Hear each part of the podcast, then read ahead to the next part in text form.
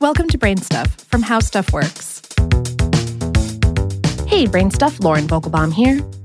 Over the years, the residents of the White House have been pretty regular people. They eat dinner at home, they laugh and argue, they talk about redecorating and whether that paint color is really white or one of the 15 variations of eggshell. And they share their lives with cats, dogs, guinea pigs, and all sorts of other household pets, just like you and me. Except for the alligators. Of all the presidential pets throughout all of the presidential administrations, ever since John Adams, the second U.S. president, first pulled his horse drawn U Haul up to the newly built palace in 1800, alligators might be the strangest. And that's saying something. It's true, though, or true ish. According to the Presidential Pet Museum, the story goes that John Quincy Adams, John Adams' son and the sixth U.S. president from 1825 to 1829, housed an alligator in the unfinished East Room of what was then called the President's House. President Theodore Roosevelt officially gave the White House its current name in 1901. The alligator in question, whose name seems to have been lost to time, was a gift from the French military officer Marquis de Lafayette, who fought with the U.S. against the British in the American Revolution and was an old Adams family friend. John Quincy kept his gator in a bathtub, so the story goes, and enjoyed scaring guests by springing the big fella on them. The alligator allegedly lived for some time in the presidential digs, where he ostensibly grew both in stature and as a bit of Washington lore. The whole idea of a reptile in the people's house would have been unique, too. But then, a century later, Allan Henry Hoover, son of Herbert Hoover, president number 31 from 1929 to 1933, showed up with his two gators. Allegedly.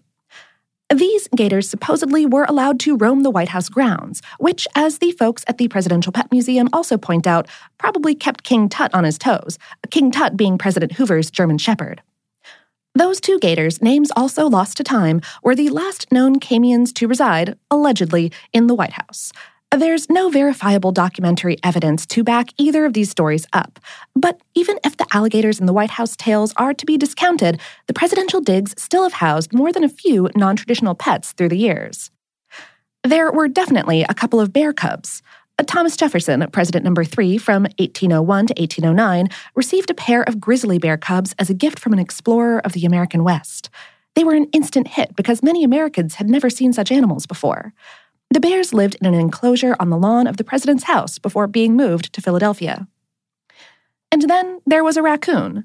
First Lady Grace Coolidge, wife of Calvin, number 30, 1923 to 1929, kept a raccoon named Rebecca at the White House. The story goes that Rebecca was going to end up on the White House table for Thanksgiving, but they fell in love with her. She wore a gold plated inscribed collar and became a beloved family pet. Then there was Theodore Roosevelt, president number 26 from 1901 to 1909, who had a veritable zoo's worth of animals snakes, hens, a one legged rooster, a hyena, a small bear named Jonathan Edwards. The most famous, though, was probably Josiah, a badger who was often carried around the White House grounds by young Archie Roosevelt. Woodrow Wilson, number 28 from 1913 to 1921, kept a flock of sheep and let as many as 48 of them graze on the South Lawn as a show of support for the troops during World War I. The sheep were shorn and their wool sold for wartime causes. There were possibly opossums. The story goes that Benjamin Harrison, at number 23 from 1889 to 1893, had two pet opossums at the White House. It's difficult to confirm, as is the answer to why the two alleged marsupials were named Mr. Reciprocity and Mr. Protection. However, President Hoover did definitely preside over a ceremony on White House grounds involving an opossum and a local high school sports team. Of course, the pet most recognized as a presidential sidekick, at least for modern day presidents, is the loyal canine. The most famous may have been Fala, who was so close to Franklin Delano Roosevelt, number 32 from 1933 to 1945, that the little Scottish Terrier attended his funeral and is forever memorialized at the FDR Museum in Washington. Though there were many other presidential best friends. Warren G. Harding gave his dog, Laddie Boy, a hand carved chair to sit in during meetings. Lyndon Johnson sung with Yuki in the Oval Office.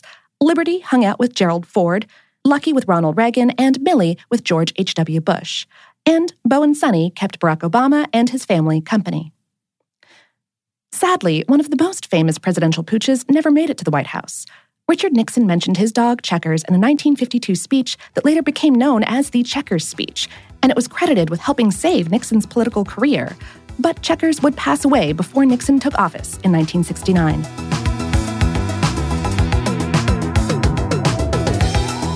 Today's episode was written by John Donovan and produced by Tyler Klang. A BrainStuff is a production of iHeartRadio's How Stuff Works.